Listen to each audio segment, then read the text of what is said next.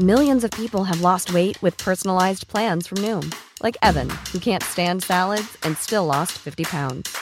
Salads, generally, for most people, are the easy button, right? For me, that wasn't an option. I never really was a salad guy. That's just not who I am. But Noom worked for me. Get your personalized plan today at Noom.com. Real Noom user compensated to provide their story. In four weeks, the typical Noom user can expect to lose one to two pounds per week. Individual results may vary. A lot can happen in three years, like a chatbot may be your new best friend. But what won't change? Needing health insurance. United Healthcare Tri Term Medical Plans, underwritten by Golden Rule Insurance Company, offer flexible, budget friendly coverage that lasts nearly three years in some states. Learn more at uh1.com. Hey, before we get the show started, I wanted to let you know we are giving away a bunch of brand new Black Magic gear. Yeah, cameras, switchers, DaVinci Resolve licenses, a bunch of awesome stuff. So stay tuned to learn how you can enter to win free gear from Blackmagic, and we're going to tell you all about it later on in this episode. Now, cue the music.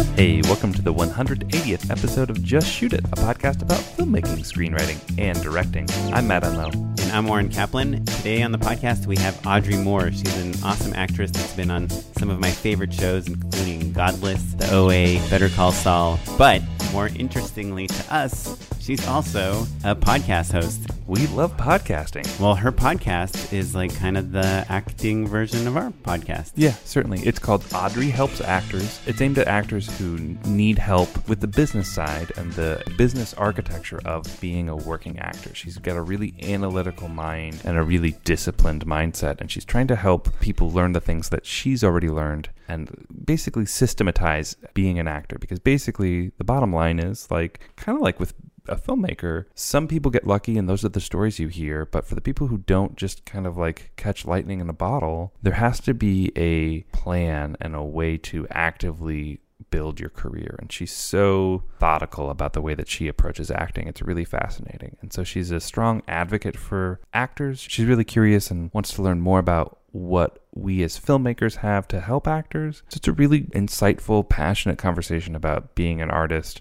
and being a professional. Just like our podcast, she is trying to target that very wide margin of actors between the new struggling actors and the ones that are winning Oscars. There's all the rest of us, and that's kind of how we are. It's like, you know, the people we talk to, they didn't haven't necessarily won an Oscar yet, but they're also not fresh off the car to LA and trying to figure it out. So the other thing that again parallels our show is it seems like she feels that a lot of actors are already preloaded with all the art. They've done Shakespeare, they've done Arthur Miller, they've done acting for camera, but they haven't spent nearly that same amount of time working on the business side of things. Yeah. And that's what she tries to impart to people. And it's not really just for new actors because, as we all know, the business side of things changes like every day. Like she just had this casting director on, and the casting director is talking about how different things are today than they were even like two or three years ago. And so it's a great resource for actors and even filmmakers and people that are casting other people to keep up with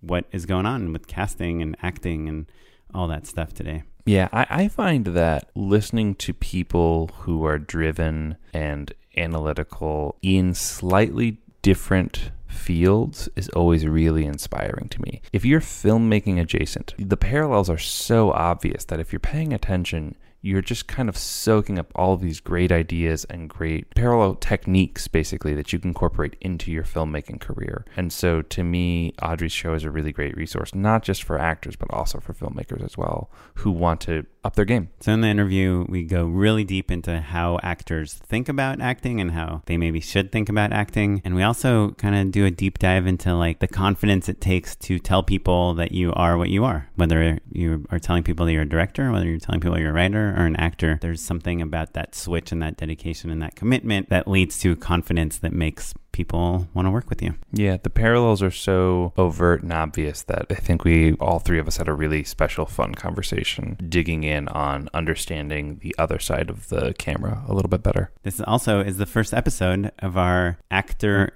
intensive. Ooh, I like the, yeah, the intensive. That's great. Yeah, we're doing a, a mini series basically. We had such a great time with our development mini series that we thought this is a great way to focus on a different aspect of directing in a more concise way. So we'll have multiple episodes of sort of entrepreneurial actors over the next few weeks to kind of dig in on the craft of acting because it's not a thing that we really get to talk about too much on the show. I'm really excited about our lineup. It's all actors that have been in many things that you've definitely heard of or seen, and they all talk about their interaction with our side of the camera. And a lot of them are working on, you know, behind the camera nowadays. Um, well, before we uh, hop into our conversation with Audrey, we do have a little bit of housekeeping. Our Patreon hats are back in stock. Uh, it continues to grow. If you want to throw a couple bucks our way to help grow the show, help support things, help give us a little bit of latitude to experiment, maybe do some bonus episodes, our live shows, all of the stuff that kind of over the last year or two we've been able to expand and and you know improve the show basically i think in pretty significant ways and therefore grow the community of, of just shoot it listeners who can kind of all uh, communicate with one another go to patreon.com Slash just shoot it upon. yeah or patreon.com maybe you'll find another cool show you want to patronize yeah, well. no, no, don't start searching. Start, start with ours but also listen you know a buck for us a buck for somebody else sounds great to me Yeah, so the way the hat thing works is if you uh, become a $10 a month patron, you will get a free Just Shoot It hat. And if you want to change your pledge from $10 to $1 the next month, which I've noticed quite a few people have done yeah as soon as they receive their hats, uh, that is totally cool. Um, with us, we are just excited that people are involved in supporting the show. but you gotta send me a selfie Oh, with wearing the hat. i gotta see Or yeah the sticker. We've been sending the stickers to people too. Uh, we need more selfies. come on guys yeah Uh, and we pretty much use the money to lose less on our live shows and on Yeah. the podcast. Yeah. And Yeah. pay our editor. And uh, yeah, so We'll check let it out. you know when we break even. yeah. Maybe in a who year or two. We'll see. Yeah. Patreon.com slash just shoot it pod. Thank you.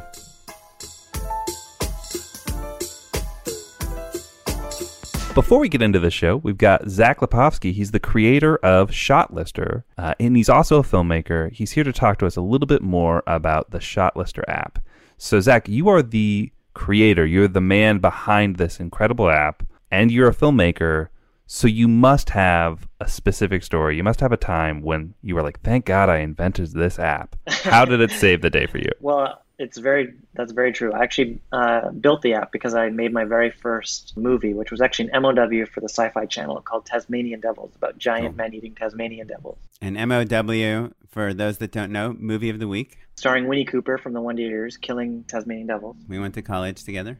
It's the best Tasmanian devil movie ever made. But anyway, every day on that shoot, it was just one of those shoots where everything went wrong every day, and uh, which I'm very grateful for because no shoot has ever been as bad as that. So. Because you invented Shot Lister thereafter. Well, that's very true. I invented it so that I could basically manage all my shots and change the plan because every day the plan would change. And there was this one day where we were supposed to shoot all the stuff with the helicopter because they fly into Tasmania on this helicopter because they're daredevils there to see Tasmanian devils. Get it? Anyway, Mhm. That's Uh, pretty good, man. That's pretty but good. they, you know, on the helicopter day, the helicopter didn't show up. Uh, was it going to fly in, or were you?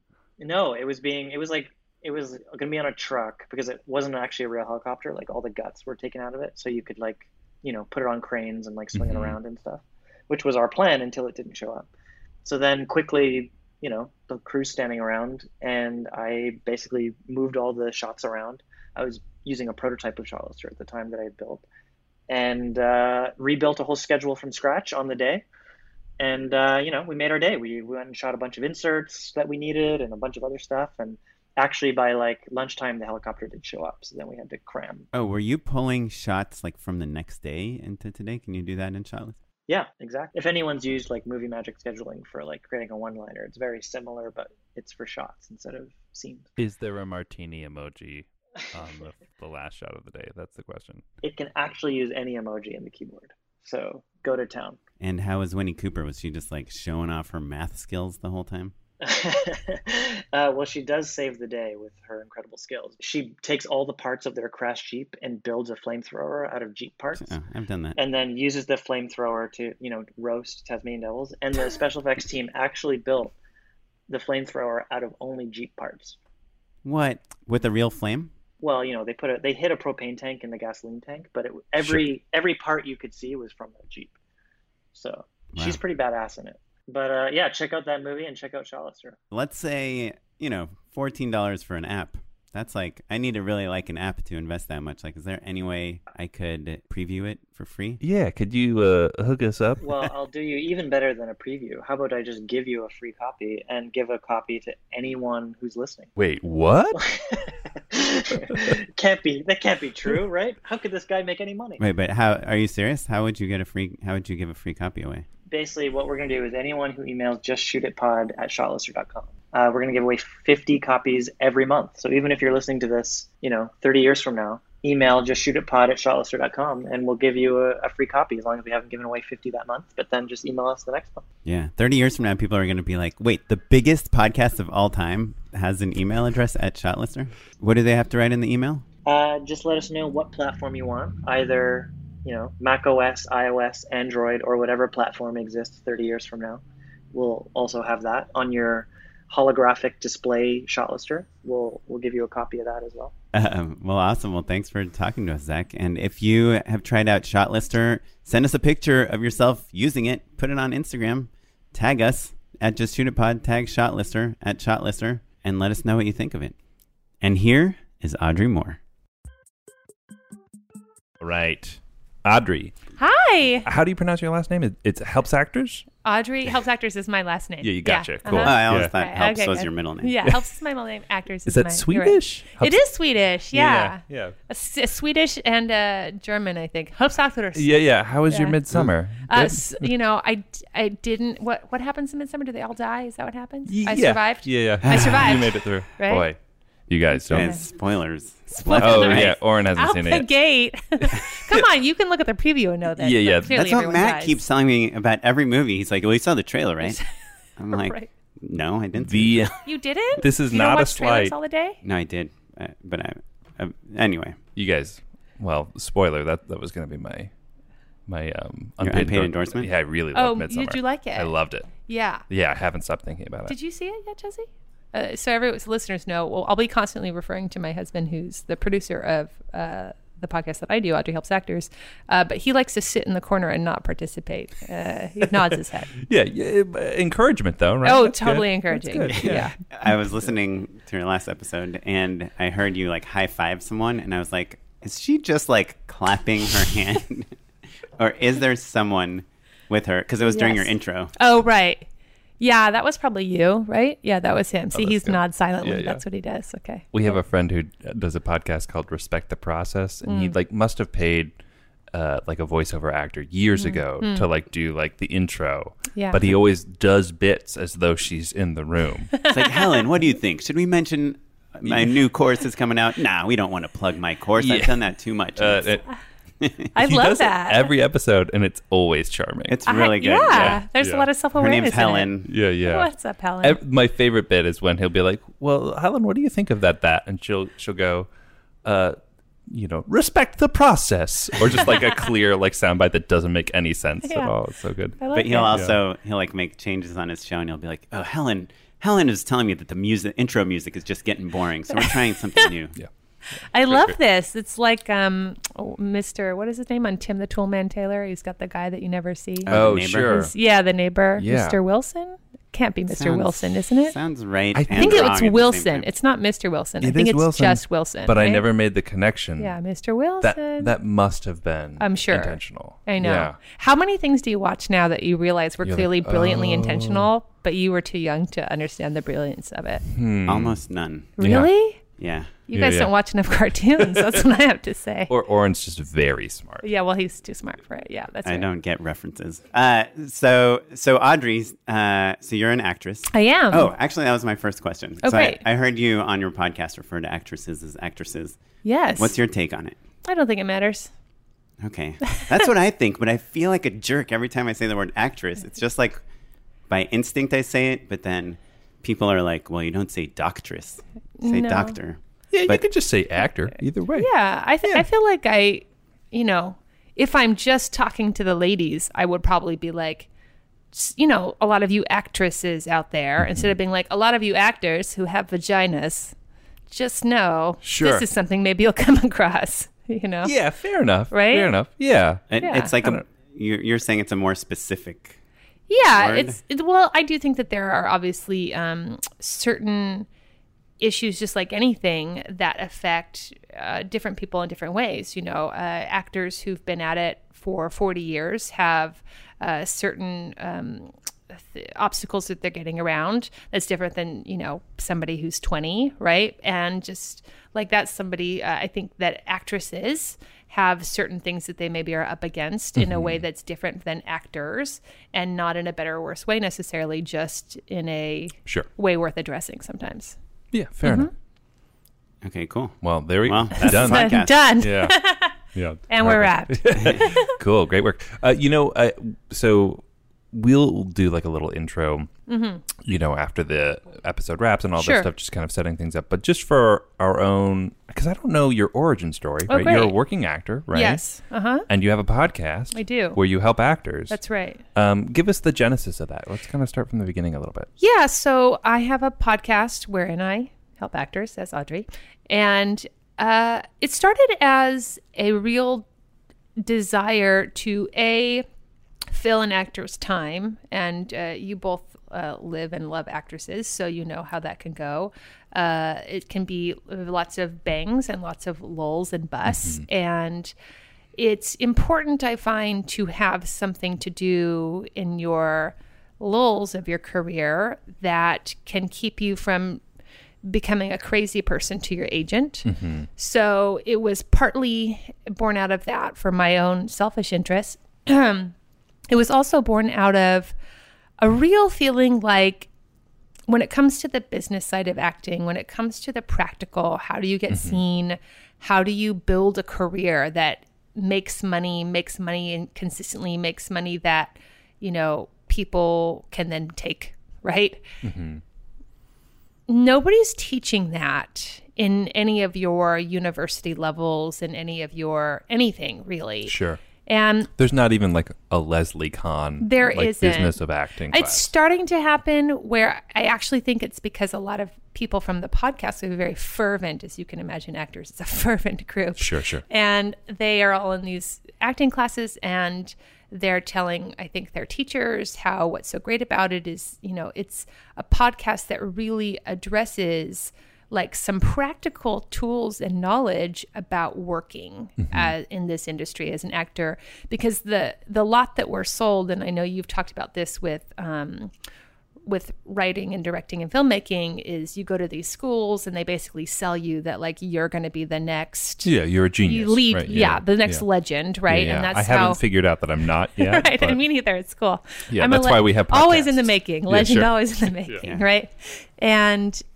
th- the people who are teaching you that are teaching you that acting is really like the talent is it that Mm-hmm. it's like acting and proficiency as an actor is really what matters and i could tell through my own personal journey and through the journey of those that i loved that that wasn't the full story. It isn't that it doesn't matter, it absolutely does.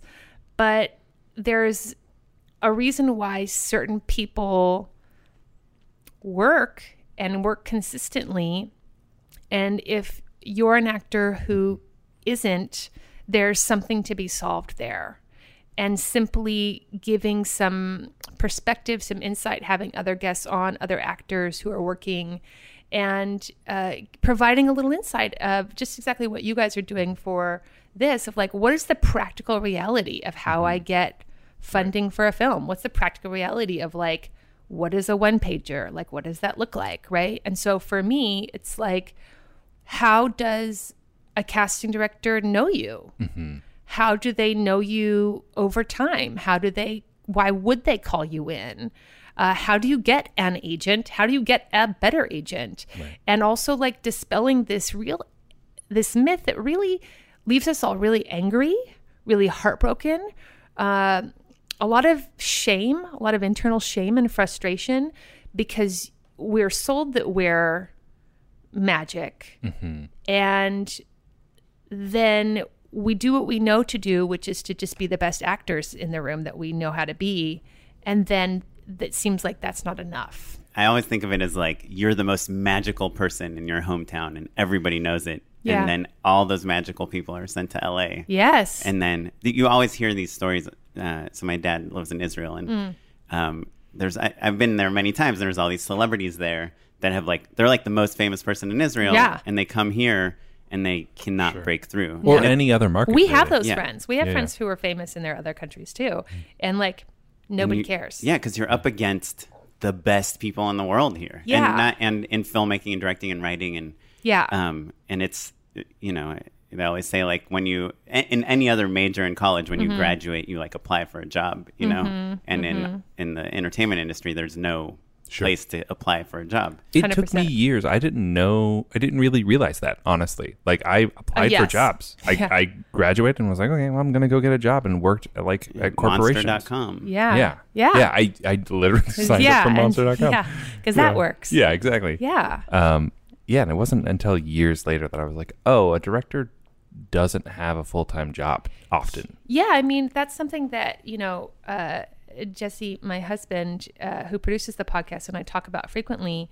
is the difference between what you guys do as filmmakers versus actors. Is like we actually get auditions, Sure. and that's something that you know I think a lot of filmmakers really crave. Is like if I could just come, if I could just go to bat. Like I, Sure. I'm Yeah, yeah. amazing at problem solving. Like let me go to bat. I'll fucking. You know, Right. if I- can't knock it out now, I'm gonna figure out how to knock it out right. because that's one thing that writers and directors are great at is like solving problems, right? That's the gift of commercials, actually. It is, that is. like you get sent boards and you're like, oh, do I respond to this? I can find a way to fall in love with it. Mm. yes, that's Right. so And, true. and the gift of just like, hey, this is the thing you're going to focus on for a couple days. but it's the Mm-hmm. same exact barrier you like how do I so how do I get an audition for like an HBO miniseries? Yes. It's not right out of college you get that. No. Unless Unless something happens, but your what I, parents are friends with some producer or something. But honestly, the truth is, and this is what I say about on the podcast, which I do think is what makes acting uh, so different than all the other art forms, is I say that the real hard pill to swallow is that it really can just be magical luck. Yeah, I mean, really can be. I believe a career sustained over a length of time isn't just pure magical luck, but you can have the right casting for the right trend at the right moment with the right training, with the right opportunities, and bam, out of nowhere, you hit some gold. Yeah. Right. And And those are the people that we all grew up admiring. not only just grew up, those are the people that we still fixate because now that y- what the further in you go, the more you understand what the machine of publicity and what we're really doing here is selling this American dream, uh, which I I know sounds really jaded and I don't mean it to be, but it's you know the stories that that that actors are hearing of you know this luck of these pops. Well, of course, those are the stories because we're all perpetuating this idea of, you know, what I call the Harry Potter syndrome that you just are inherently magical and mm-hmm. nobody told you. And of course, we want to feel that way. Like, who doesn't want to feel like we're the chosen one? And like, someone's just going to come up to us and be like, there you are.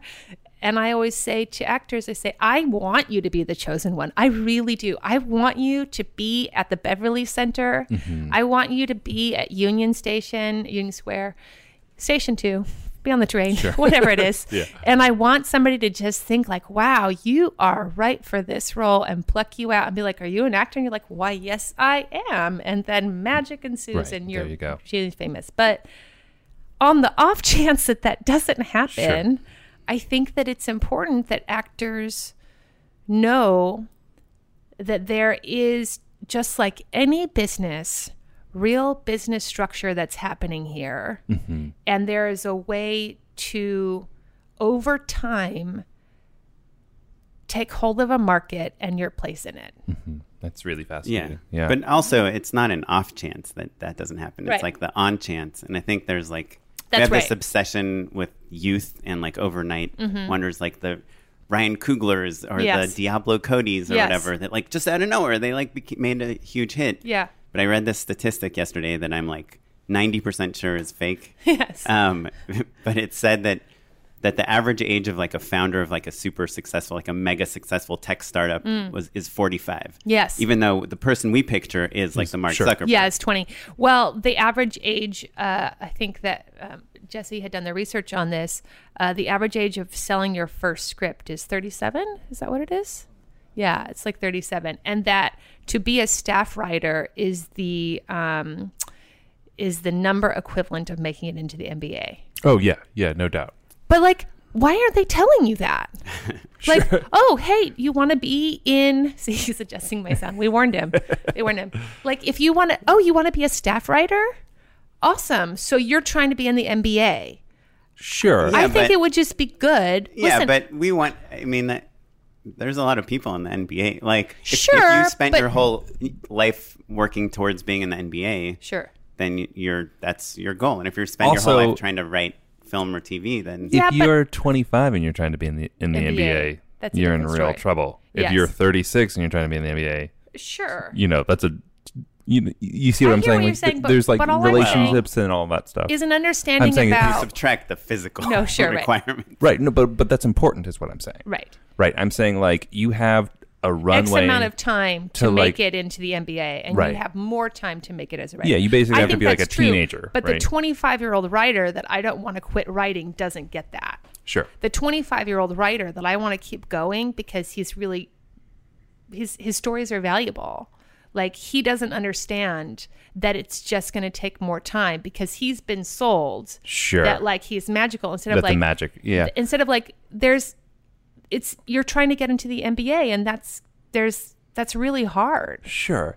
Yeah, I guess it, it's interesting to think about the idea of being a staff writer as like I, I feel like if you go to film schools now and you're Mm-hmm. Yes. like, hey, like who wants to do Be what or whatever, writer, be yeah. a staff like no one's Nobody. like, hey, I want to be a baby writer Right. on something, right? So like it in a weird way, it feels like settling, I think, or or that first But- real reality check of like, oh, this is actually there's a tier to this. I'm not just going to sell my own TV show right out of the gate. Yes, but that's to me so important for somebody to be telling everybody. Sure, is yeah. is that it's not that you know those those five to ten years, which I think are really important creative years.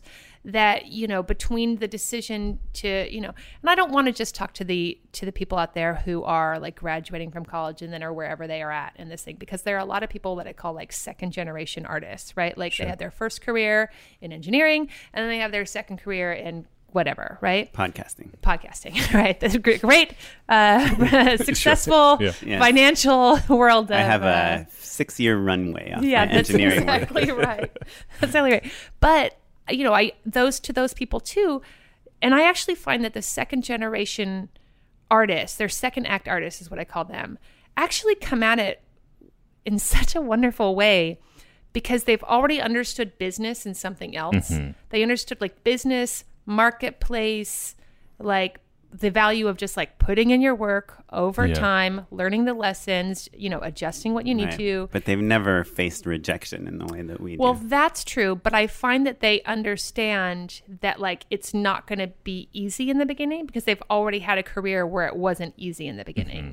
Even though it was easier, the understanding of like, well, it takes time to build a career is Right. something that like They've internalized already. authentically they understand. Yeah. They're I- also usually not 22, Two, which sure. makes it easier Yeah, yeah. to, you know. I think of the grad students uh, in my uh, like Oh, God. when I would be like around them as an undergrad, Mm-hmm. and there were always a few people like that are your your um your second Second generation act, yeah. second act thank you Uh-huh. second act artists, and as like a shithead teenager being like, well, who are these weirdos who are really yeah. taking it seriously? Yeah, right. I was like, oh, they just spent forty five thousand dollars, And they understand what that means. Yeah, yeah, exactly. and they're, That's- they're leaving their families to be here with us Right. idiots. Yeah, yeah, and they exactly. understand the cost of not only going to school, but the cost of not being in a profession in Right. the years that you're in school. Like that blew my mind. I was like, oh, it's not just expensive to go to college, but it's expensive because you're not in the working industry making money and learning actual experience and relationships. So that's fascinating. But for me,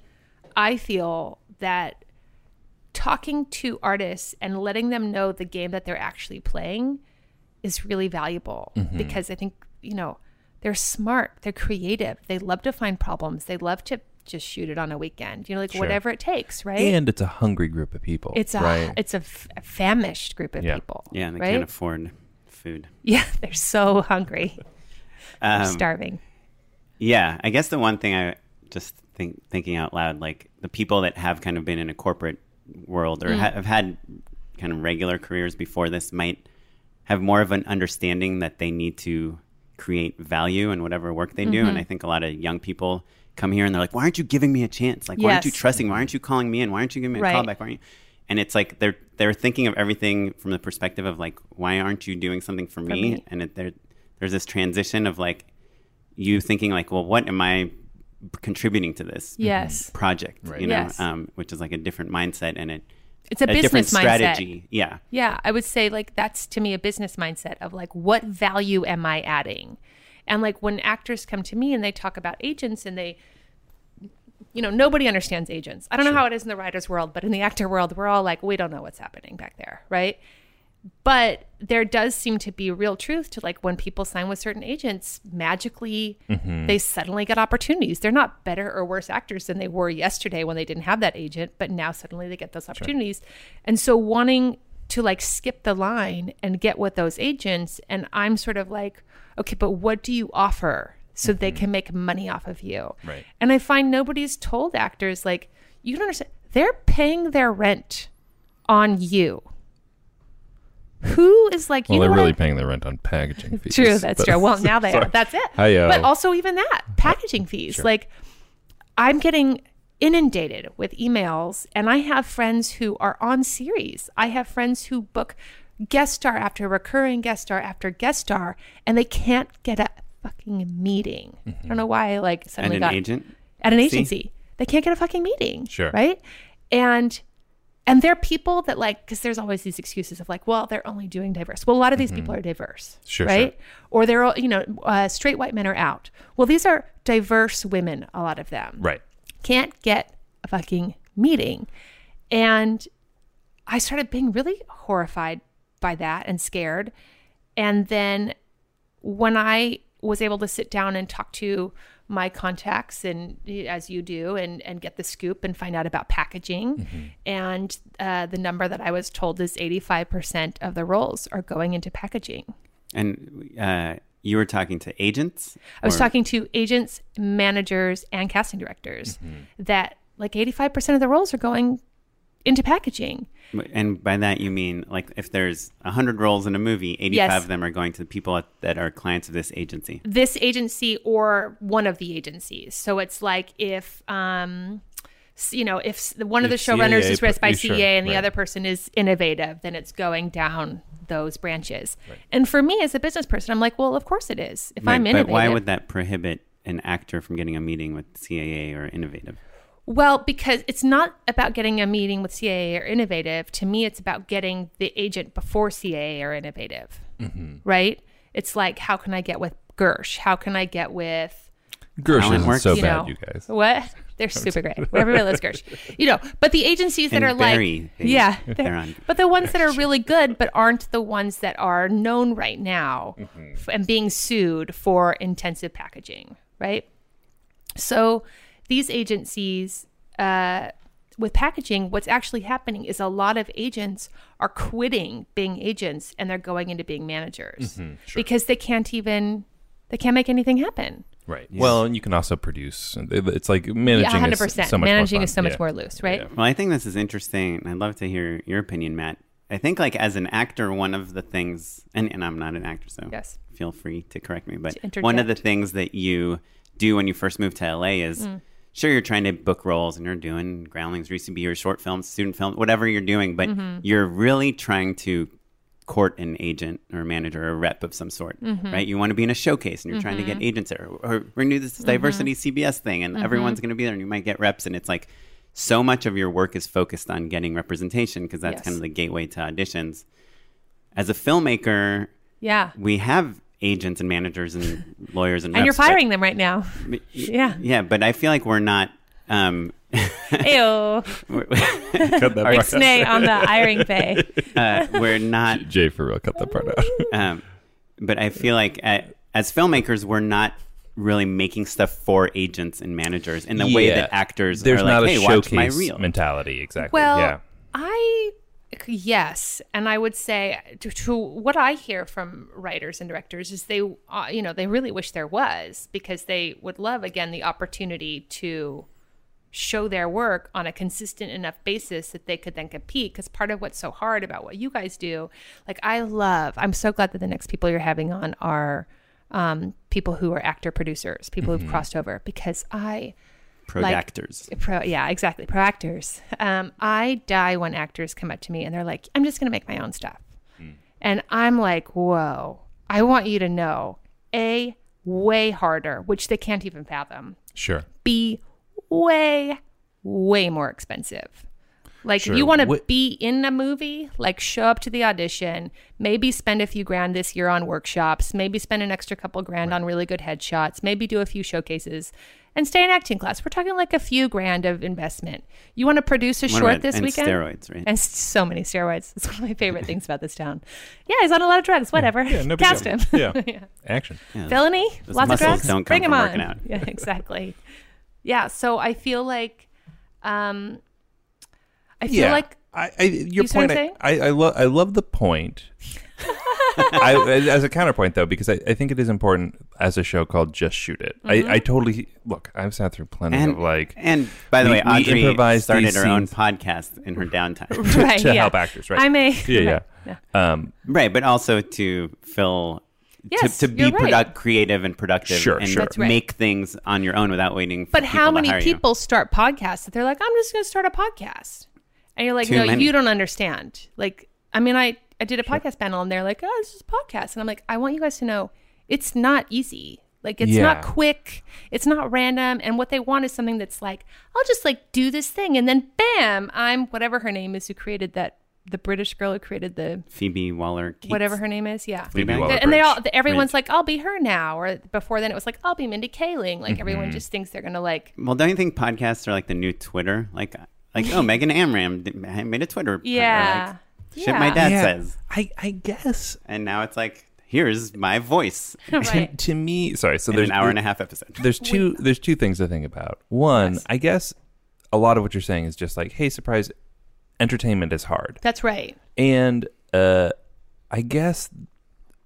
I, I guess I haven't been around people who are surprised by that idea in a while. Do you know what I mean?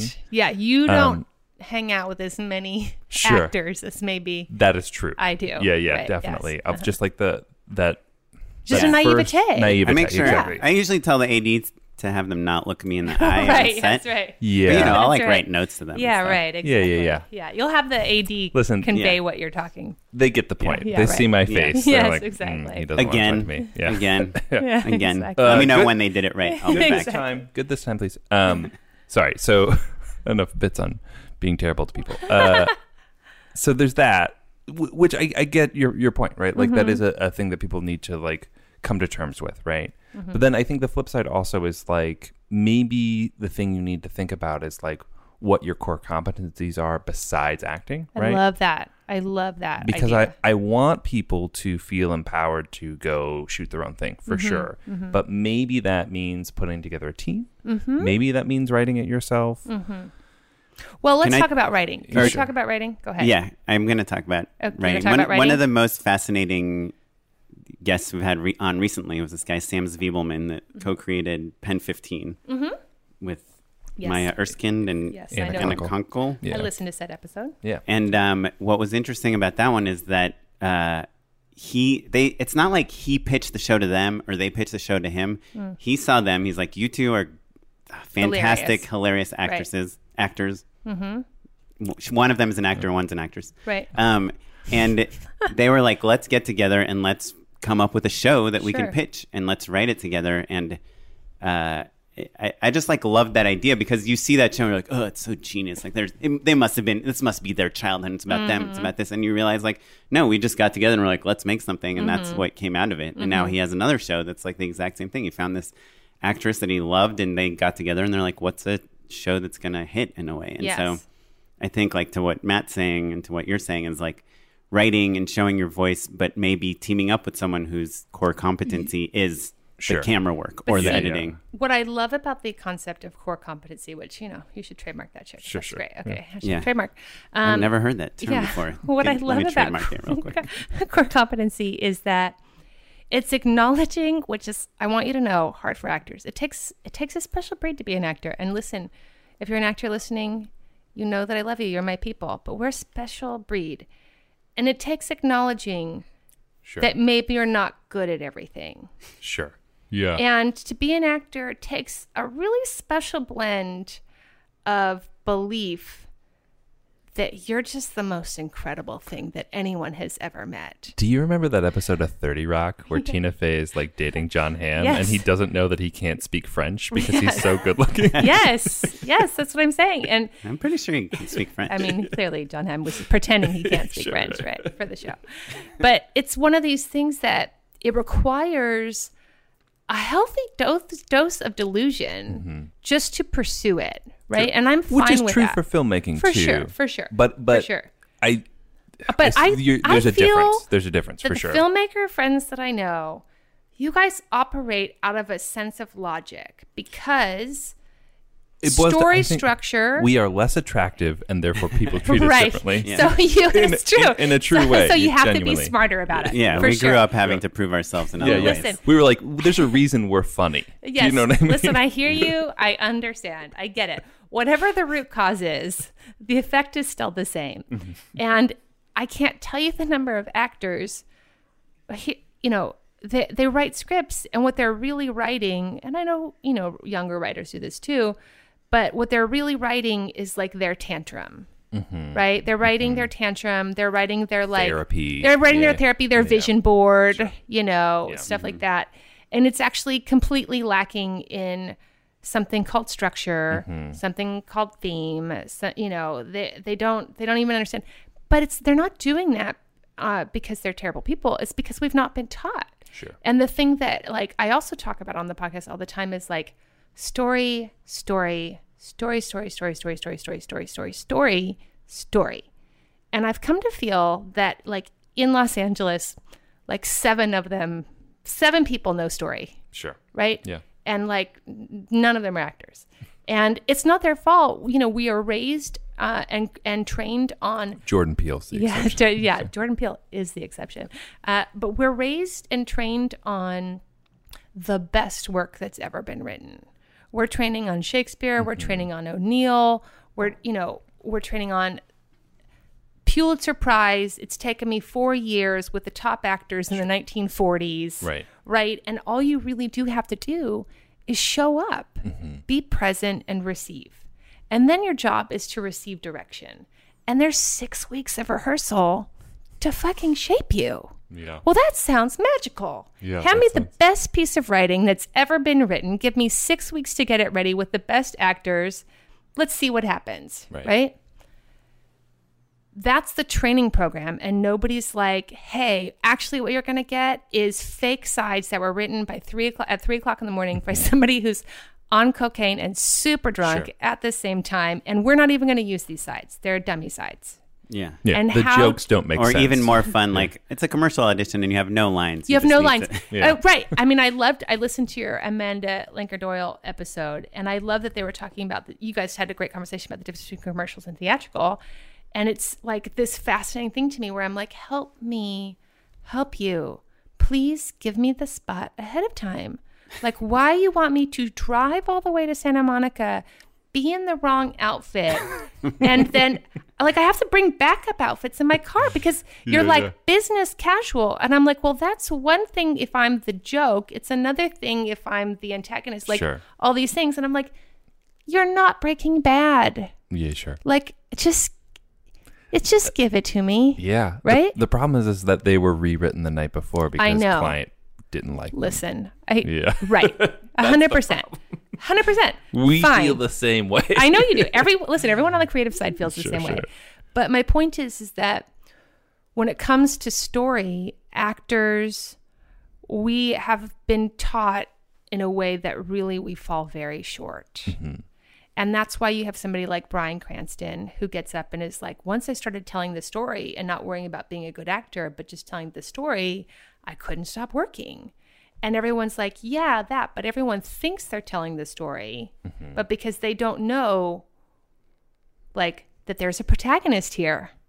Are you here to, are you here to help the protagonist? Mm-hmm. Like, what, mo- if you were out of the script, what would be missing from the script? Right, right. Nobody asks those questions. My wife, she gets sides like for auditions all the time Yeah. where we're like, what is this referring to? Like, is she saying that, is this a person's name or Yes. is it the word pajamas. You know, like Yeah. you just like literally have no context Yes. for this audition. Well, Like, this should is- we do it both ways? Another of my favorite thing of um, the other podcast we'll all start creating, which is um, living with filmmakers, which is the number of times I work sides with my husband, and he's so disinterested, and I'm like, "Ah, I just feel like you're disinterested. Like, what's going on? And he's like, the writing's bad. It's bad. It makes no sense. They play the same beat three times. It's bad. It's not you. It's the writing.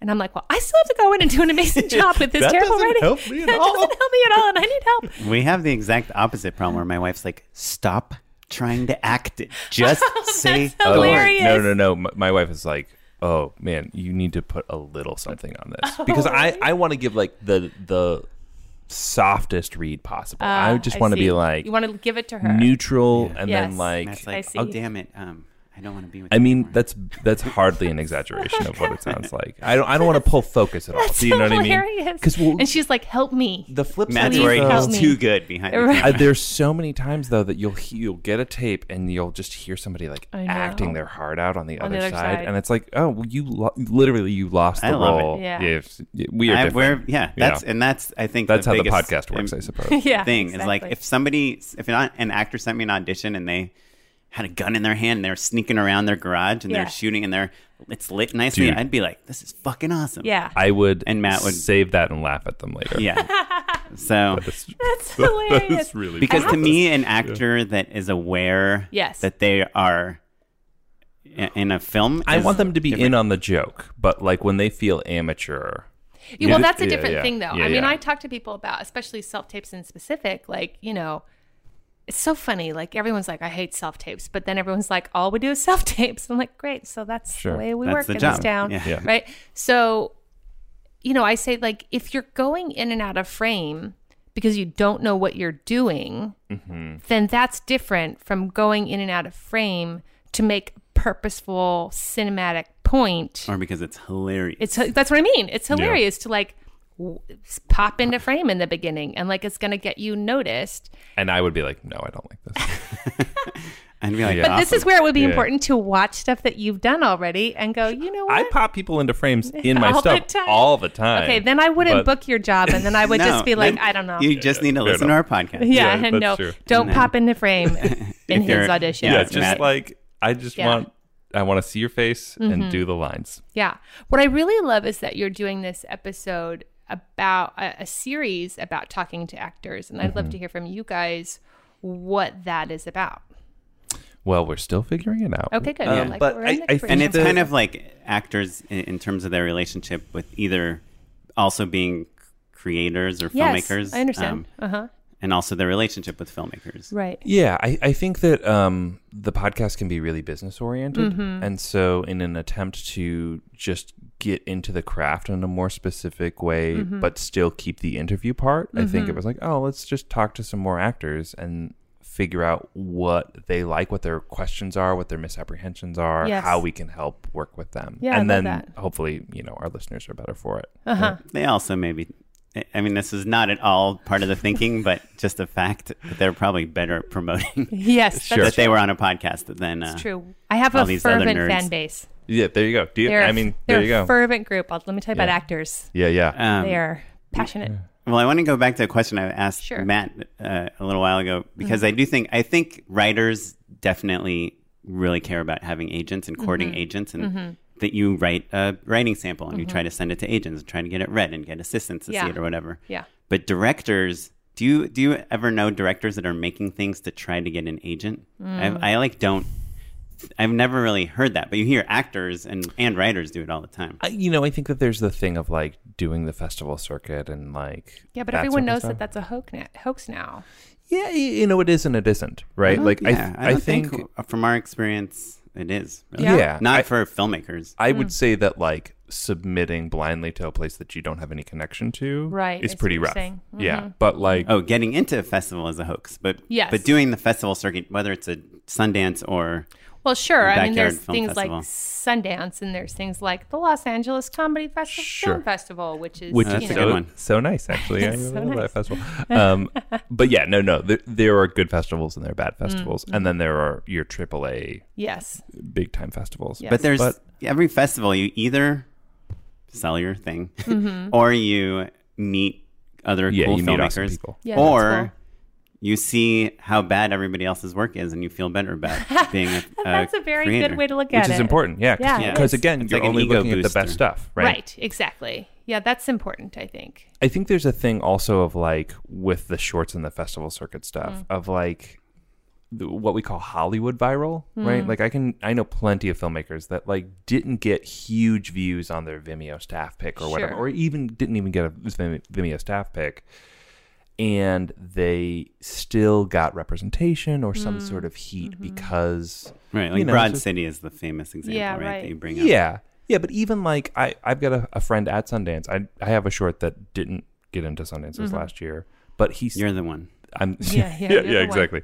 Um, but they still screen shorts every single Friday at lunch or whatever, Mm-hmm. right? So like, Yeah, they're like, we don't. I've only seen 1,300 shorts this know, week. so true. So well, true. not everyone who works at Sundance is a programmer. That's you know what I mean? So Right. there's still a lot of people who love film and Mm-hmm. aren't watching movies for a living. But just as an example, right? And so same thing. Assistants have to like share things around and all of that stuff. Mm-hmm. So, so in that way, I think that there are ways that directors are hoping to get noticed. But I think also we're at a point in our careers where we know that agents just literally every single agent I've ever had came to me. And like every time I've ever solicited or like my manager has Yeah. reached out to somebody different, Right. it hasn't worked basically. Right. And That's every filmmaker we've ever had, or every listener we've ever had that's written us a question like, I just need to get a manager. I just need to get an agent. Mm-hmm. So we had my manager on Mm. two years ago. And he was, I was like, how, have, I asked him if any of his clients were from cold submissions. And he said, zero, no, absolutely zero of them. Yeah. And I said, "Well, how do people find you?" He's like, "Well, they're in my network. They somehow they get to me, you know." Mm-hmm. And I was like, "Well, what? How can our listeners get to you?" And he's like, "Well, now that they listen to your podcast, they're in my network. So if Mm-hmm. you send the guys that just shoot it an email, they can forward it to me, and Mm-hmm. um, maybe and maybe I'll look at their stuff." And people are still forwarding Sending us that stuff, and I don't know.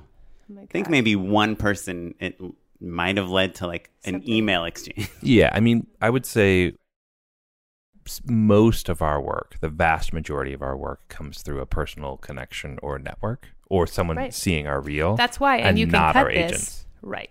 t- aimed at like the new filmmaker, the new Mm-hmm. actor, like uh, the misconceptions of what the industry is like. Yes. But I'd love to talk for a second about like more like the Yeah, the journeyman seasoned? people. Yeah. Yeah. Like the us, like Yes. the people that have been yeah, here sure. 10 to 15 Your co-stars, years. your guest stars, Yeah. cranking on stuff. Right. Yeah, yeah. And a lot of it, Yeah. and I'm curious um, because I, from what I've heard on your podcast Hmm.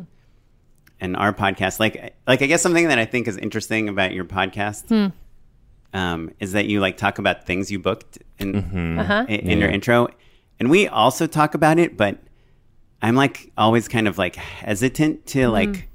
yeah. to There's plenty we, it. we leave out for sure. But but also I'm, I just kind of feel like you can be in this business for 15 years and still be totally clueless, and so like I don't think of me as an expert. I think of me as like having an opinion, you know, and very much Mm-hmm. Having like some information, hopefully.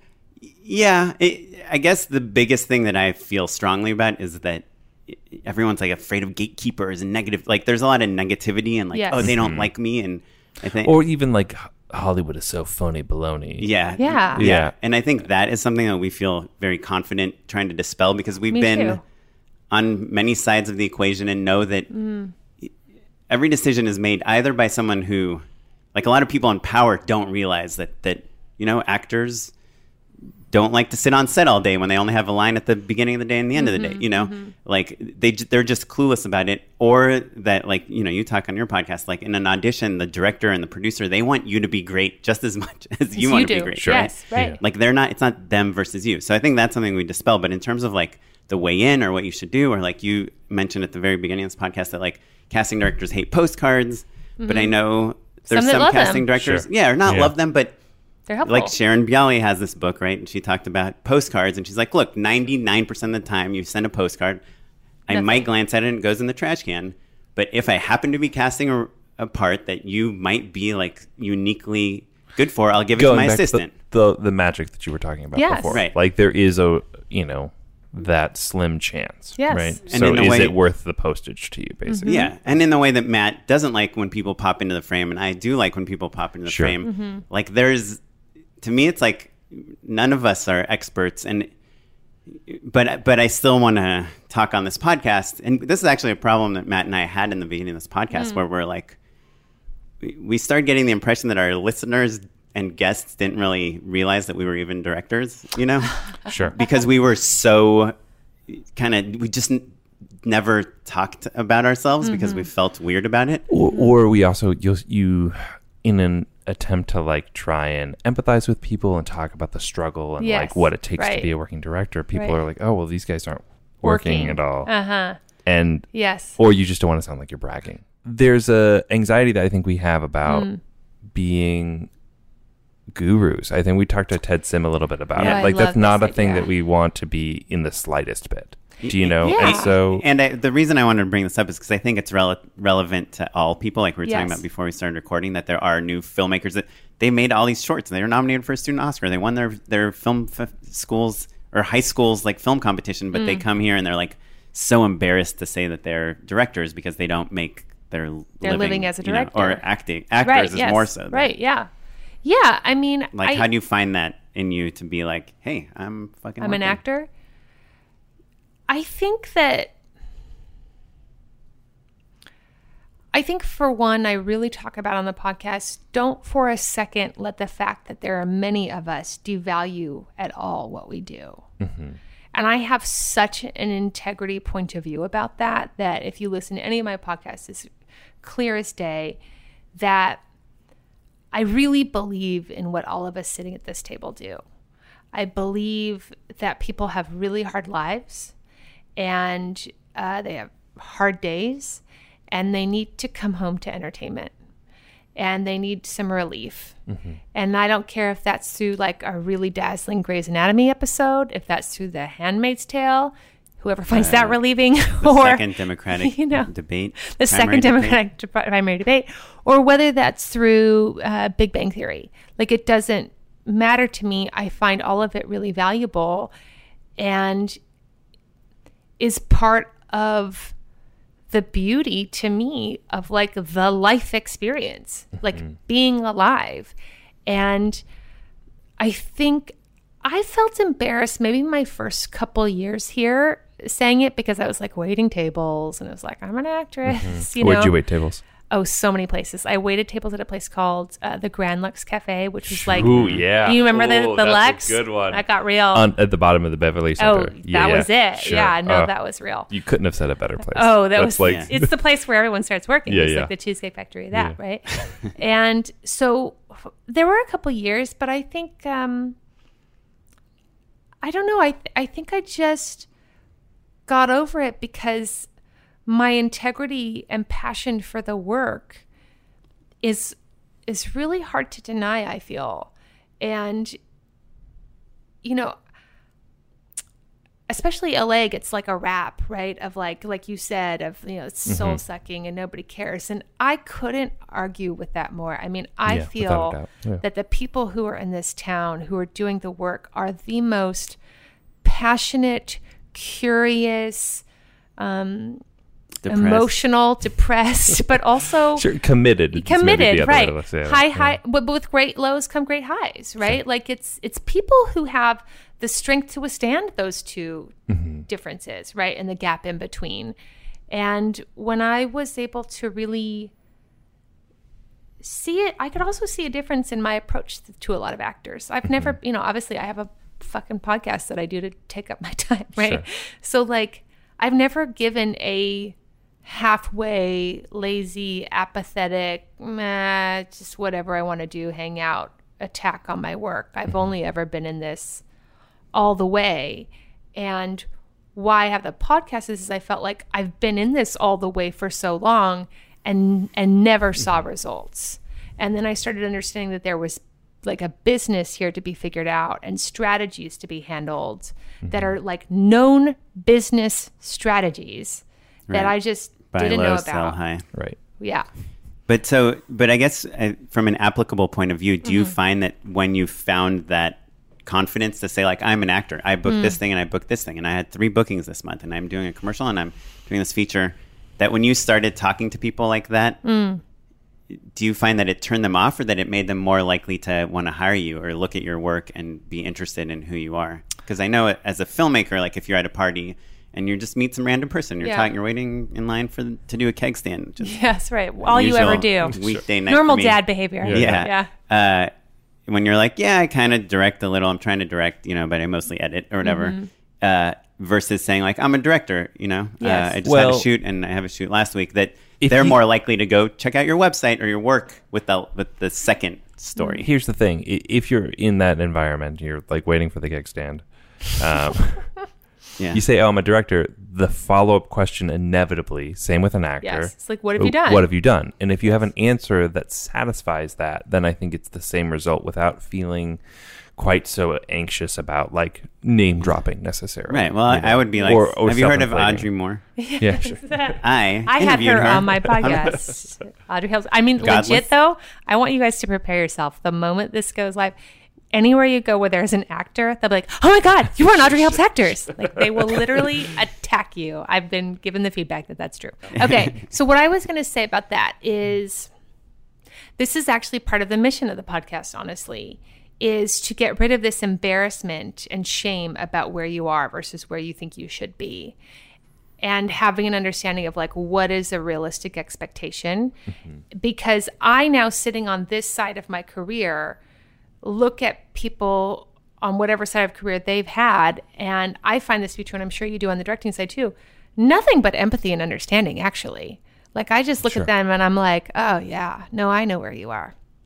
That's hard. You know Yeah. or like oh yeah no i know where you are. That's ex- that's exciting. I hope Yeah. something comes of that. Uh, check, please. check, check, i'll take the check please. Right but they're but we've both also seen people that are like hey check out my web series have me on your mm-hmm. you know like like, like like directors is, and do that? actors, And and like actors like you should cast me and you see what they've done so far Yes. and you're like you're Okay. not ready right like You see, that's a really hard thing because the "you're not ready" thing is something that, again, I'm really trying to open actors' eyes to, because there's so much delusion about an entitlement about what you're really qualified for.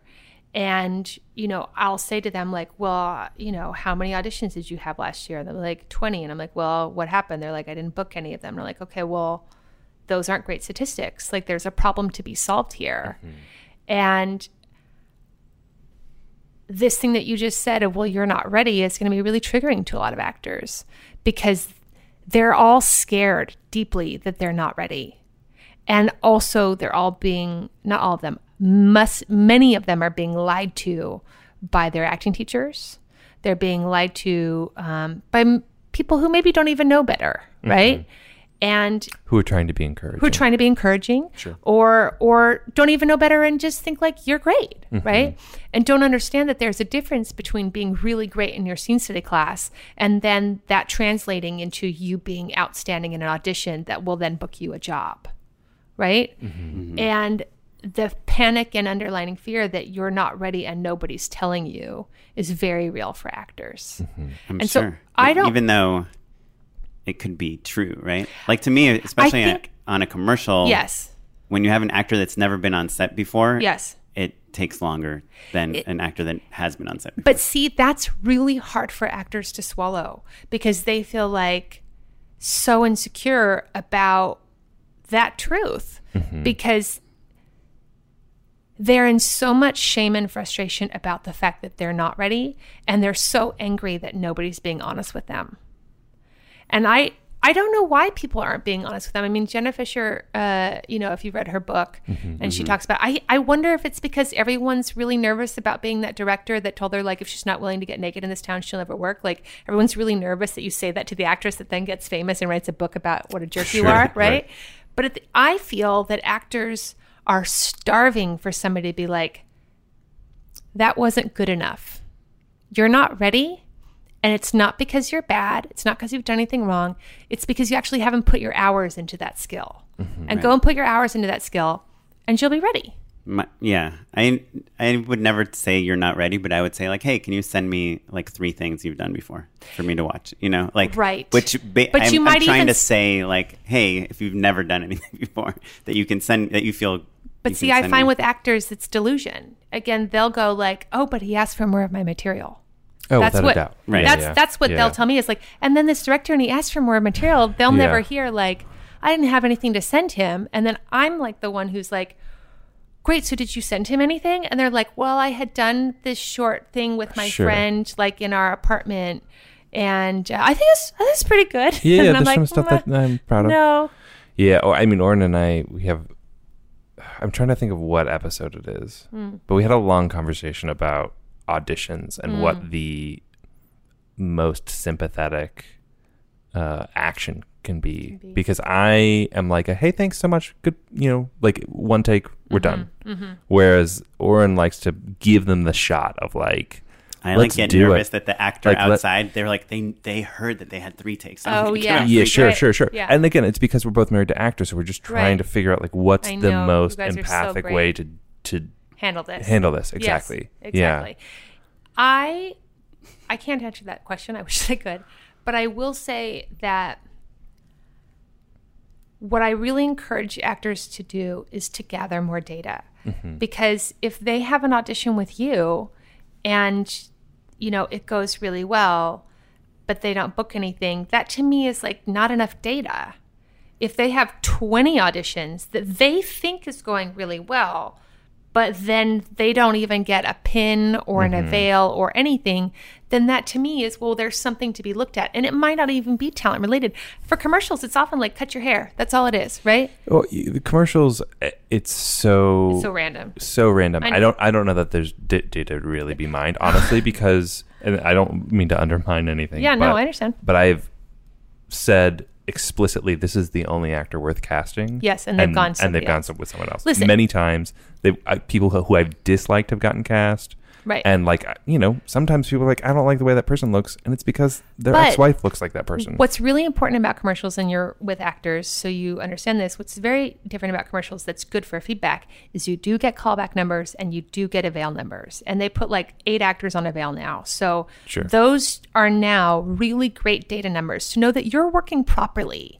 I, Yeah, I try to put yes, people on Avail. but there's still I, I I try to put as few people on avail as possible. Yeah. I only put them because Kara is like, even she just auditioned for Jordan Brady. He texted me. He's like, oh, I just saw your lovely wife. Oh, Yeah. that's nice. And then um, he's like, she's lovely and hilarious. And then she's like, oh, he could have at least put me on a veil. Avail. and I was like, yeah, I guess he That's could have just true. like literally as like, because to her agent, Right. that looks Sure, that looks sure. better. Yeah, yeah. Yeah, I mean, I guess that's the thing, but to me, it still is more feedback. And theatrically used to have callbacks, and Sure. we don't have that anymore. And that used to let your reps know that like you were working properly, which, Mm-hmm. as you know, as directors, is just really what you can do.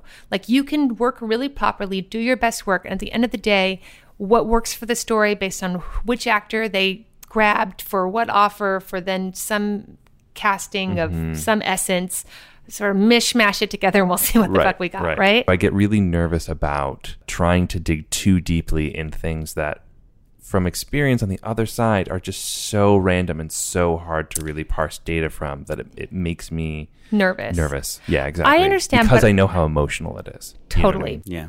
um because we talked about what you what, what actors i think find helpful for uh, directors uh, what is it that you would like to say to a fervent group of actors of all levels that you can communicate to them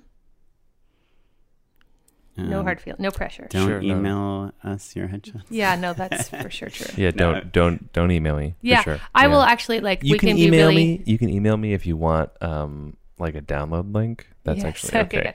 Here's what I say about the emailing, and we should actually really do this because it's a thing. Is just listen to me, you guys. If you're to, to the Audrey Helps Actors listeners, I say this every time I have somebody on that I feel like ah, just be careful. Is that it's actually not great. That if you do that, that it what it does is it floods their emails and then that's more time that they have to spend and more to delete on. And i just ask you to really respect their time. And the better way to do it is, you know, go to their live show, listen to You- their come podcast, say hi, come say hi, all of that sort of stuff. But if you're like, you know, cast me in your thing, like I just am always talking to you guys about really trusting in a natural evolution of relationship over enforcing yourself into somebody's space. Yeah, without a, and, and with the caveat, if we know each other, if we got to know each other, Yeah, we worked sure. together a bunch, if Right. we were friends, like I heard for you on real- Audrey Helps Actors. Sure, sure. Right. Yeah, that stuff is fine. Um, but like, otherwise, you know, Yeah, no. But honestly, if someone emailed me and said like, "Hey, I listened to your podcast and I like this thing and thanks for doing it," Mm-hmm. that would be totally normal. But if someone, I mean, the emails that I've gotten a lot, and I'm sure it's just people looking up on IMDb Pro, Yes. people like a thousand Yeah. directors' email addresses. Is like, hey, I'm you know I'm in LA and I'm work looking for work and I here's my resume and here's my headshot. I've never once like ever called in. I love that. or, or I'll get the email of like, I know I'm definitely right for this role. You have to right. Nothing turns me. you off more, right? Nothing. Yeah. Literally, like you're Nothing could you off blacklisted. Yeah, yeah. Yeah, I think that's this interesting thing. Like I will remember you, but not the way you want me to. Yes. I will Yeah. not remember. you. Yeah. I think it's this interesting thing that I've experienced of like the show that you are dying to get on, you're just never going to be on. You're just not going to because you're too passionate about it and it scares everybody instead. Anything else you want to say to them? Um, I would, you know, I was making the joke before. I think that it's hard for actors, especially when they're first getting smaller roles. Uh huh. I'm probably not going to talk to you too much, and that's Yes. kind of a good thing. Yeah. Right. Um, which is a hard thing to hear for sure, Mm-hmm. but um, but we've got a lot of stuff on our plates, and Yes. so I really actively try to remind myself of where actors are emotionally, and I try my best to go out and like reach out to them. But sometimes Married it's not going to happen. actress. You know what I mean? It like sometimes I'm going to miss it. Yes. And so when I say moving on, that really does mean everyone did a great job and like Let's now we go. get to go do the next thing. yes. And so it is the highest compliment I pay everybody Mm-hmm. in, across all departments um, because I'll keep shooting until we get it right. yes. And so I'm sorry if I, I don't make the time sometimes, Mm-hmm. you know, or if I get pulled away or whatever, you know. Yeah, I love that. Um, I'll add two things about auditioning. One, and I, you probably have covered these ad nauseum on No, your I podcast, love it. but I It's good to hear for them to hear it from not me, right? Right. Yeah. Um, so number one is like if I'm eating and your audition, it has nothing to do with you. I've seen 40 actors that day. Yeah, like I, no one's ever said anything to me, but I've my actor friends have been like, "Ugh, he's like eating a sandwich and answering emails during my audition." Like, first of all, if they're not paying attention to your audition, they're probably not the decision maker. Hmm. Yeah. Um, yeah, that's that's so important because you'll see six So- assholes on their phones or on their Yeah. laptops even. So don't let that. Don't I know about it's it. impossible. Don't worry about it. Easier Yeah. said than done, but try to not let that throw you. Um, Yes. Because they wouldn't waste their time. If, And it also bothers us. Mm-hmm. Yeah. Like we want them to watch as well. to me, I've told producers like, "Hey, if you want to talk, like they'll whisper during an audition. I'll be like, that, that is absolutely not acceptable during Mm-hmm. an audition. If you want to talk, if you want to be on your phone, if you want to email, if you want to text, Mm. I prefer you don't, but that's okay. But like, there's no whispering, you Mm-hmm. know, during an audition, or even like walking in or out of the room. Um, Right. But but eating is just something we have to do during the day, and the reason we're eating in the room is because we want we've spent too much time with the actors, you know. Right, right. Um, and then the, yeah, well, I'd rather audition a couple more people and eat a sandwich in front of you than like send people home. Right. You know, Yes. But I think when you're talking about that, you're talking about commercials. sure. Like there aren't a lot of producer sessions even happening anymore where it's like you and the producers theatrically, Sure. and then you're just like so hungry you have to eat this sandwich. Yeah, yeah, that's true. That's Correct? You, uh, I, when I've done theatrical or like even more branded series stuff, I mean, Mm-hmm. it, for my per, I always like to see as many actors as I can possibly see. So Yes. Uh-huh. I and I'm always true. Yeah, hungry. no, that's true. No, yeah. Um, yeah. Was there a second thing? yeah, my second thing is, and again, this might be just a me thing, but like Yeah. that your order, the order you're auditioning in, Yes. makes a huge difference to whether. Uh, Mm.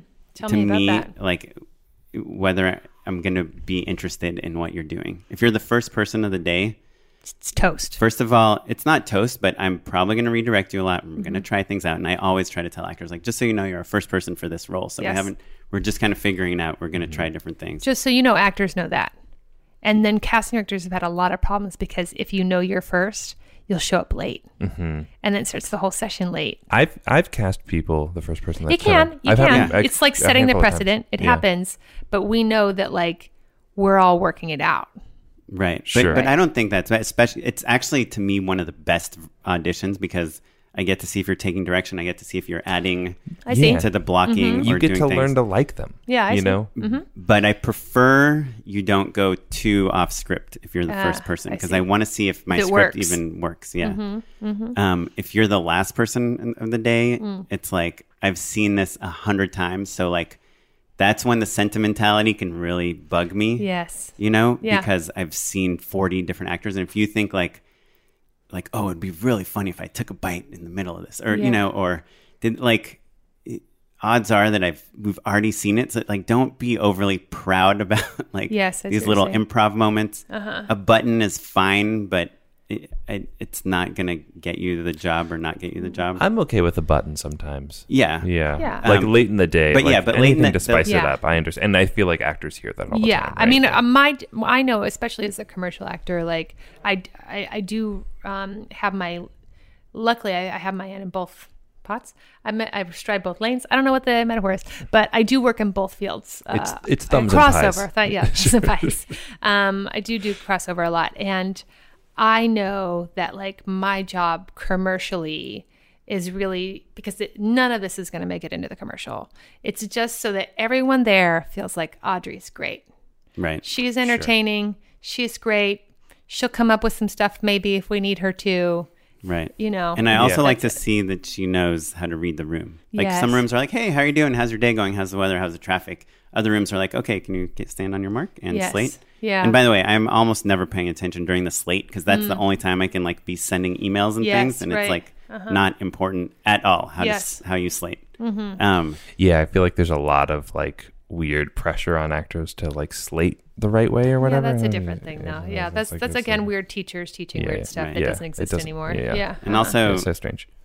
Hand don't don't, Don't shake. touch if me. Oh, yeah. you Are try to people shake still my shaking hand, your hand? Is that a thing? it- Uh, to me, it's the yeah. Oh, number God, one no. giveaway that you haven't Listen. auditioned a lot. Okay, let me talk to my. we do all- we listeners. and very unfortunately and very sadly and much to uh, against our will we do work with a lot of non-union actors and a lot of them will try will come shake your hand So a lot of them are what we call not non-union, but we call them pre-members because they will be members someday. it's Right. only a matter of time. And to okay, so listen about the handshakes. If no one's told you yet, don't do it. It's it, he's absolutely right. It's the biggest flag that you're green that you want to shake anyone's hand. So do yourself a solid, look like a pro, and never, ever, ever, ever, ever shake anyone's hand. You like unless they way. go, unless they if come they to reach you. out. Yeah. Yeah. If they reach out, don't be like, ugh, you know. but other than that, oh, I'm sick. and then I have one last question. Um, when it comes to directing and casting, this is, I think, a big thing that actors really are just uh, in a kerfuffle about as far as like relationships and what relationships you focus on and what you make is there's a lot of, I'd say, uh, points of view about like go shoot your own stuff go work with other actors go work with directors go you know build those relationships versus what you know which i would call like side door relationships versus like go meet with casting directors go make impressions with casting directors build those mm-hmm. relationships up and put your focus on that now for you your wife got started so early in the business that it's a different game Sure. for her but you know how much of what I'd love to get, to give like a percentage rough estimate. How much of what you cast, the actors that you have actually cast, have been people that you never knew, that you never saw, who came into the room and blammo blew you away? And how much of them is you've known them before, either that you've seen them in another audition and they did a great job, you know them personally, you've worked with them before, something like that. for me non-union jobs 95% i have no clue who they are Who they are. Great. sag jobs probably more like 50% You know who they are. Yeah. yeah. Yeah, I, I, I think that's probably around correct for me. Hmm.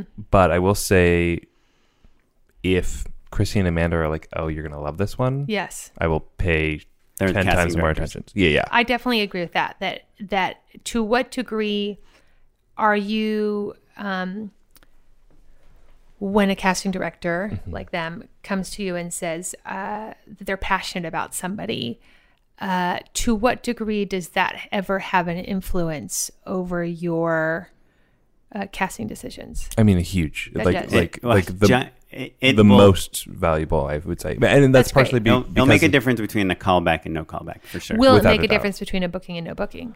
I've had plenty of. I don't work with a ton of casting directors, but Mm-hmm. the so the ones that I like, I love, Mm-hmm. you know, and so I take their opinions very seriously. So it's Oh, interesting. for me, you- only as a tiebreaker. A Like if it's tiebreaker, between two people and they're like, Great. Well, we worked with this person. They everyone we get great Love feedback that. on them. Yes, but if it's like here's our one, two, and three, and they're like, oh, this three person, he just booked this thing and he's gonna blow up, and he just Yeah. he's the Geico guy. you're like, nah. I'm like, I'll bring that up. Maybe I'll think about it. I'll look at their other work, Yeah. but I, I don't think it would. But I- see, you and- said Wait. you don't work with casting directors that often, and that to No, me no, Or is- no, no, that no. many different cast. That many. Oh, Different. that many I'm- different. I'm, a casting- loyal person. I understand. I'm I love saying. that. No okay, loyalty good. So, Um, do you have a problem with them bringing all the same talent in all the time? No, but I will sometimes say, "Hey, bring in some ringers." Yes. Like, and and we're also conflating like scripted versus commercials. Right. Like in a commercial situation, like you know, sometimes people think they know what they want, and then you know, Mm-hmm. we brought in entirely wrong people, and I'll be like, "Hey, like, you know, so and so, you need to like." Amp your bring, game up. Yeah, like Yeah. bring some people in. Like, Yeah. I, like this is going to be a Yeah. problem. And every Right. project is different in terms of how close we are to the final say. Sure. Sure. Right. Yeah, yeah. Because sometimes you don't get the final say. Yeah. How? I mean, yeah. Um, but so- but theatrically you do, or theatrically it's up to producers sometimes too. theatrically i don't know i did it i mean you know we did we've both done shows for I this know. company new form that does Right. like digital shows and Yes. they really care about instagram followers. Yes, that's right. and, and so to them it's like this person was amazing this person less amazing but has a huge following and will do so much for publicity fame, fame Yeah. is important. It is. It's Right. marketing. Yeah. yeah It is important. Yeah. Yeah. So, and like- i would never will never choose the marketing a- angle for me personally Yes. um but and, But and- they will. yeah Yes. Yeah, I think we also, as I mean, you were saying, like, uh, can you think of any director that's only Just a directing. director? We're all also producing, right? Yes, that's so right. Yeah, that's right. I need people to see my show, and so Mm-hmm. I have to make that calculus of like, Well, yeah, I'll use it to sell an actor m- many times. I'm like, and look at Audrey, she Sure, has a sure, sure. podcast. Yes, No, that's right. But right. I'm I'm saying like even if I'm like the decision maker, if they're like Enlo, pick whoever you love love best. Like Mm-hmm. I still have to know like I need people. If people don't see this thing, Yes. it's going to be a real problem because That's I'm going right. to spend a year of my life like busting my ass on it. Can I just like for my listeners really make a point about that because I really want them to understand that that like by the time you get to casting, a year is fast. Like it's usually like a 4 to 8 year process, right? So like if a year on a has happened, right, for a feature. So like if you've gotten to it in a year, that's quick. And it's your career too. And you need it to go and you need it to get seen. So it's not being cast with that other actor, you know, who has more credits and has this maybe better agency, just like random willy nilly just to like spite you. Mm-hmm. It's Right. like It's not like ah, we want the popular kids no, versus the underdog. That's, Yeah, yeah. I love the way you put that. It's not that we want the popular kids versus underdogs. It's like I need my project as part of my career to go, Without a and doubt. Yeah. I and this may give it a better shot in doing so. Yeah. I'll say one thing I do, even though it's not super easy or fun, is if Mm. I ever call in an actor for an audition, Mm-hmm. um, I will, and they don't get it, which is most of the time, Yes. then I'll email them and be like, "Hey, thanks for coming in. Yes. this is you were awesome. This is why you didn't You get didn't it." get it. Well, I love that. I mean, I can take a few seconds to talk to your listeners about what actors really yeah. love. Um, first of all, if you have an actor who's worked a small role at the end of the day, please give them a hug and tell them how great they were. I don't. I always tell this to Jesse all the time. I'm like, I don't care if they weren't great. You don't know why they weren't great today. Maybe they're great all the time. Maybe, like you said, they're green. Whatever happened, but we're we're vulnerable people at the end of the day, and we and and Both directors, yes, and and and, and actually, yeah, and and and directors, you guys are so in your heads about what's the next thing and the next thing and the next thing. And I also think like actors don't understand that you guys are like bears, where you're more scared of us than we are of you. And so like the communication can often be very mm-hmm. weird. I, right? I always joke, and it's insen- insensitive, but the nicest thing I say to an actor is moving on. yes, I know. Right. And Yeah. I literally used to go to shoots where I was paid great money to act. And and when they would keep moving on, I would think like, oh God, they're just so Uh, I'm they're just make so oh, yeah. Well, I just think like they just don't even care about me. Yeah, yeah. And then reverse, if they spent a lot of time, I would be like, God, they're just not getting it. Like it doesn't matter which way it goes, right? yeah. So that I think is very important uh, for for actors. Um, you know, this email, I love that. I think that's beautiful. I don't think that's realistic. I, yeah, I only You do it if I'm like, hey, you really I saw feel this. that way. I worked with this actress. She's great. Let's bring her in. Yes. She's a little old for the role, but let's just see what she does. Let's she does. see what she does. Right. And then she doesn't get it because she's a little old for the role. Right. I'll email and I'll be like, hey, Just FYI. I just thought you were really amazing. Have you Yeah. tried to be younger? Yeah, right, right. I mean, those are wonderful. And I had a, a an acting teacher used to tell me I should make a folder of those. 'cause I used to just get lots of them. You know, rejection letters, Sure, rejection yeah, yeah. emails. But I do think that if you're having a communication with an actor that they feel um I it's so interesting. I think unless you're an actor, you can't really know it. It's this hyper awareness, hypersensitivity that comes about. And to whatever degree you can be gracious yet it's a hard thing, gracious yet direct. I think they really we really love. Um I know that like there's a lot of directors out there who are like, I'm gonna be an asshole and get something out of you Sure. Yeah. but I I find um, we're just like children. You know, we like we like clear. Well, Clear can I ask you a question, like a specific Yeah. Mm. question? So I have a friend, friend of a friend that was like came to audition for something, and Mm. in his audition, he he was obviously nervous, and he Mm. like just moved, like kind of clapped his hands a lot Yes. in a way that just felt like he was not ready. That's what I mean yes. by not ready, right? I see what you're saying. Like yes. this is like your seventh audition, and I want it to be your seventieth audition. right? Yes. Um, and he emailed me and he asked for feedback, like, "Hey, thanks so much for I would having give me." him Like, direct feedback. you would say you Yeah. clapped your hands too much and it I seemed would. awkward. I would exactly do that. I would exactly do that because the people who are giving us feedback are mostly for being a working actor, was talk to stuff like that. Because a lot of people teaching us are not currently working. They're not, and I mean currently working. Like I have, I know acting teachers who've like stopped working in the last, who've stopped, you know, pursuing acting in the last like year or two, who are already giving out of date feedback, and mm-hmm. I will hear their out of date feedback, and I'm like, that's that's not right anymore. What like, just about- mail that VHS? tape. Yeah. Let's adjust it though, because I think there's something very prescriptive about like, hey man, you were clapping. That's weird. Stop it. Yes. Something that would be a lot harder to take. Let's Yes. talk about that, right? I love Like, that. I assume you still would be like, oh, listen, like you know, you Like it need- felt like you were saying the line, like Yeah. reading the script Yes. as opposed to like Because I think yeah. actually that actors, when when they're given a note that they know is true, it's not offensive. They might be ashamed that they're not ready yet because it's a it's a shock Mm-hmm. I guess we don't want to embarrass them. Right, but I find when communications to any artist come out come from a real desire to help you. Not a desire to be smarter than you, not a desire to smash you down, not a desire to of ego, but really like, hey, I just want you to know I don't think you're ready quite yet. I think you could probably use some hours in like an on camera audition class. I don't really know of one, but I think maybe you were a little moving a little bit too much. Mm-hmm. And the other actors just had a sense of ease that in the callback you didn't bring.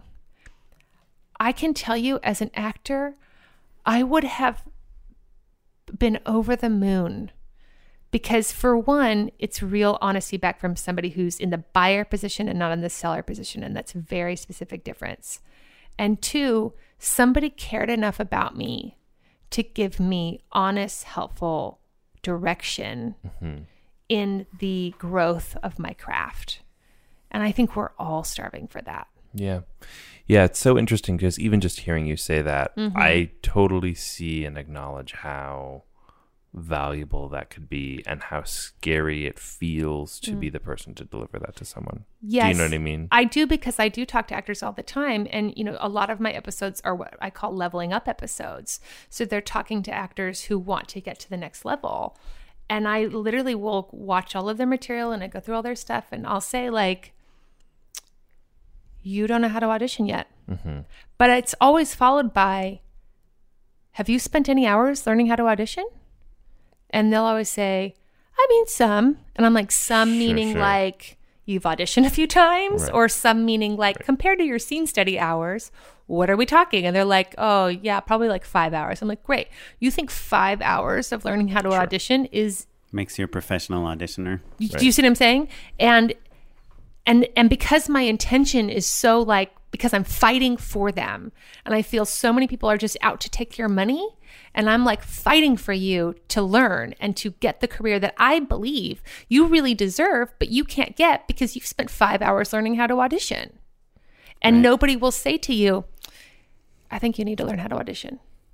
Yeah. Well, something that I think you say on your podcast, which I found fascinating, and I think equally applies to filmmakers and writers and directors and actors, is that like Olympics comparison, Yes. Oh yeah. which is like if you want to be an ice skater in the Olympics. I mean, you brought up the NBA earlier. Like, like Mm-hmm, you think of it? being an actor or a director Mm-hmm. as that, or a writer as that. Like, are you eating, breathing, waking up at five a.m. and going Mm-hmm. to the ice skating rink to write your pilot? Yes. Um, And I even want to especially say that about the difference between the professional pursuit and and what I think could be a, a hobby passionate pursuit.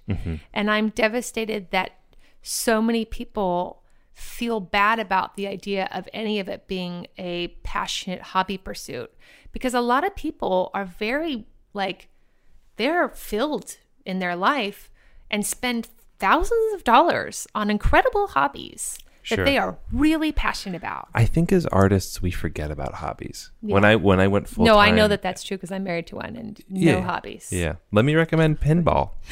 yes, Pinball. or That's uh, my main hobby. cigar aficionado. Yes, whatever it is. Just something you can zone out to. geode Yeah.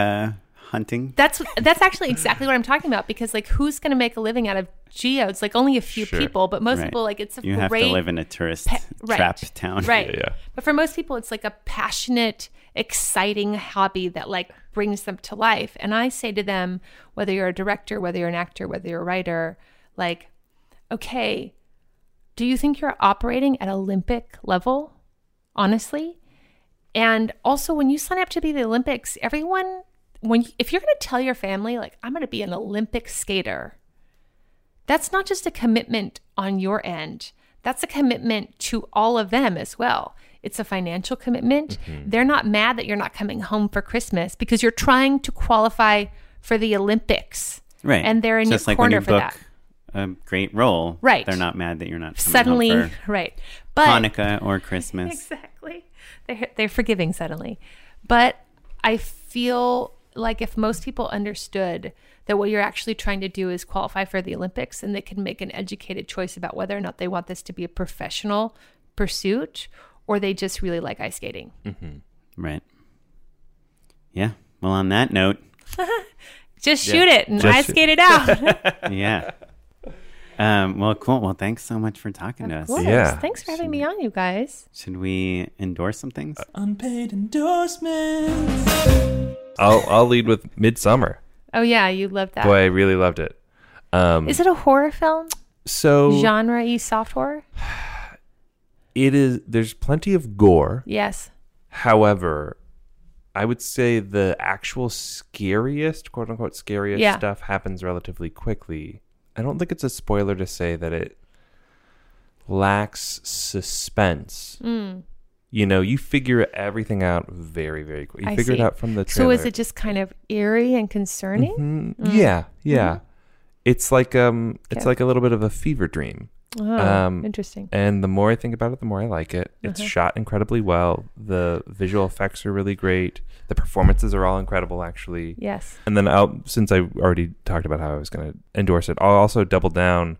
The Farewell is also really great. These are movies that this episode is like, it's gonna, they're not gonna be Yeah. in theaters anymore. Were but, like, right, we'll rent it. but rent them. Yeah, yeah, they're probably on their way. So Good. uh, the Farewell is uh, really wonderful as well. Movies, you guys. Yeah.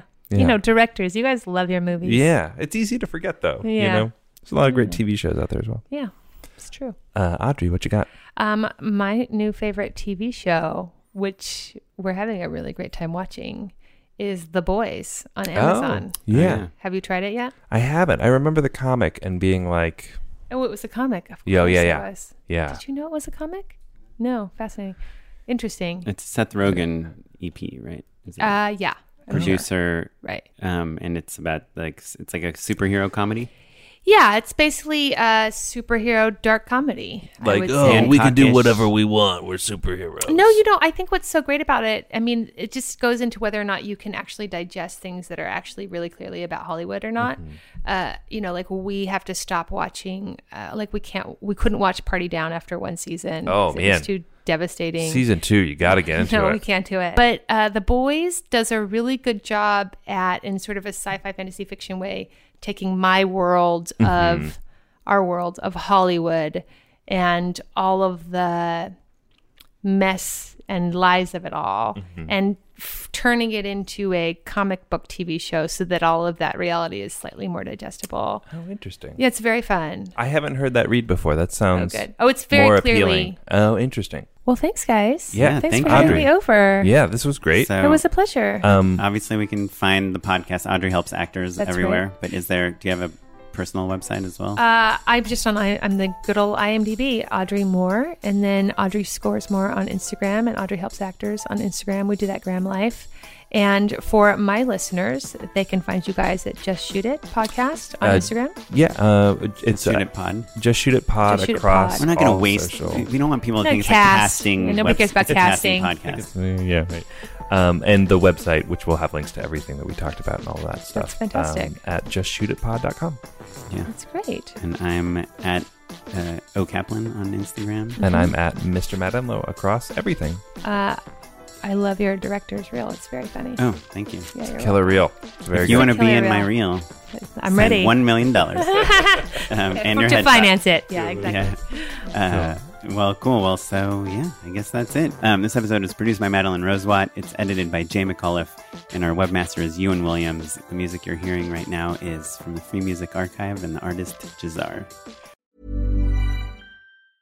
Mom deserves the best, and there's no better place to shop for Mother's Day than Whole Foods Market. They're your destination for unbeatable savings, from premium gifts to show-stopping flowers and irresistible desserts. Start by saving 33% with Prime on all body care and candles. Then get a 15-stem bunch of tulips for just $9.99 each with Prime. Round out Mom's menu with festive rosé, irresistible berry chantilly cake, and more special treats. Come celebrate Mother's Day at Whole Foods Market. Hi, I'm Daniel, founder of Pretty Litter. Did you know cats tend to hide symptoms of sickness and pain? I learned this the hard way after losing my cat, Gingy. So I created Pretty Litter, a health monitoring litter that helps detect early signs of illness by changing colors, saving you money and potentially your cat's life. Pretty Litter is veterinarian developed, and it's the easiest way to keep tabs on your fur baby's health right at home. Go to prettylitter.com and use code ACAST for 20% off your first order and a free cat toy. Terms and conditions apply. See site for details.